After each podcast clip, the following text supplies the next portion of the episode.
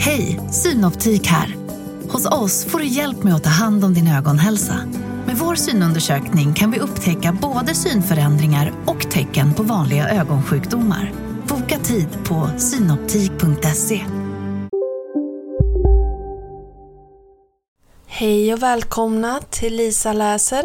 Det är jag som är Lisa och idag ska jag läsa Den ensamma månen. Det finns så många stjärnor på himlavalvet men bara en enda måne. Det är orättvist. Vem ska månen leka med? Stjärnorna vill helst leka med varandra, precis som hundar och katter och barn. Kanske finns det någon annanstans en annan måne som är lika ensam som jag, sa månen till sig själv en dag och gav sig ut på jakt efter en annan ensam måne att leka med.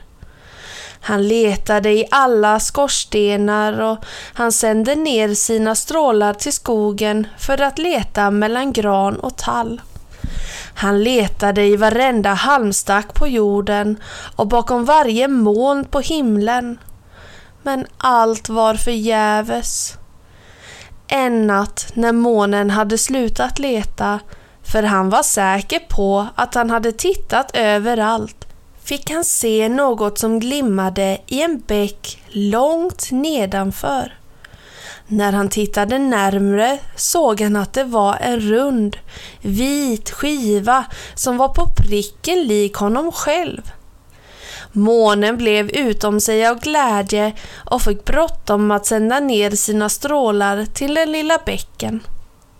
I samma stund skickade den andra månen upp alla sina strålar till vattenytan. Från den stunden träffades de två vännerna så ofta de kunde. De var så lyckliga för att de hade hittat varandra. Men tiden gick och det blev vinter. Bäcken frös och speglade inte längre månskenet. Månen ristade sitt budskap i isen natt efter natt och längtade efter att det skulle bli vår. Men när våren äntligen kom blev det så varmt och torrt att alla bäckar sinade. Det enda månen såg när han skyndade ut den kvällen var en mörk, gyttjig fåra. Vart hade hans vän tagit vägen? Det fanns inte det minsta spår efter den stumma månen i bäcken. Månen på himlen kände sig ensammare än någonsin. Vad dum du är, skrattade stjärnorna. Du kan hitta lika goda vänner i varje damm och i varenda vattenpöl. Så månen letade i alla dammar och vattenpölar. Han hittade hela himlavalvet där. Han såg massor av månar, men allihop var ryckiga och darriga.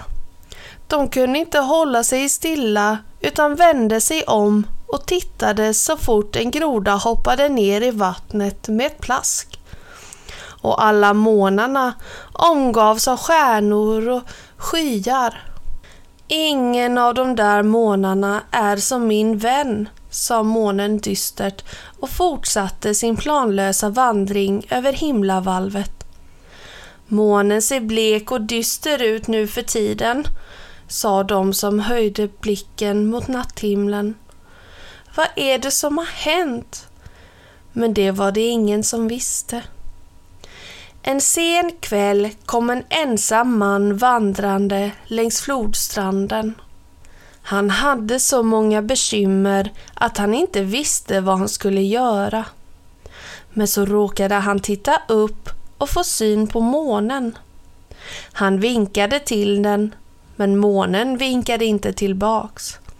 Han kände sig så ledsen och ensam. Du ser inte glad ut min vän, sa mannen till månen. Vad säger du om att följa med mig på en promenad in till stan? Jag är säker på att det skulle få dig på andra tankar. Med de orden lindade han en månstråle runt ena fingret och började dra månen efter sig. Där han gick vägen fram såg han ut precis som ett barn med en stor vit ballong. Månen kände sig först riktigt stött för att han inte ville bli ledd i band som en hund. Men sen mindes han att han var ledsen och ensam och egentligen struntade i allting. Mannen hade gått och grubblat över varför månen var så sorgsen och med ens eh, hade han förstått. Ingen mår bra av att vara ensam, sa han för sig själv och så drog han ner månen till gatan och kastade in den genom ett öppet fönster med vita gardiner. Längst bort i rummet stod en hög spegel som också var ensam och behövde en vän. När den fick syn på månen började den stråla av förtjusning. I spegeln såg månen en annan måne som var precis likadan som han själv. Han kände igen den stumma månen från bäcken. Sen den kvällen beger sig månen till rummet med vita gardiner varje natt. Han hittar dit av sig själv nu. Jag har sett honom komma med mina egna ögon. För den höga spegeln som återkastar månens sken står vid fotändan av min säng. Och snipp, snapp, snut så var denna saga slut.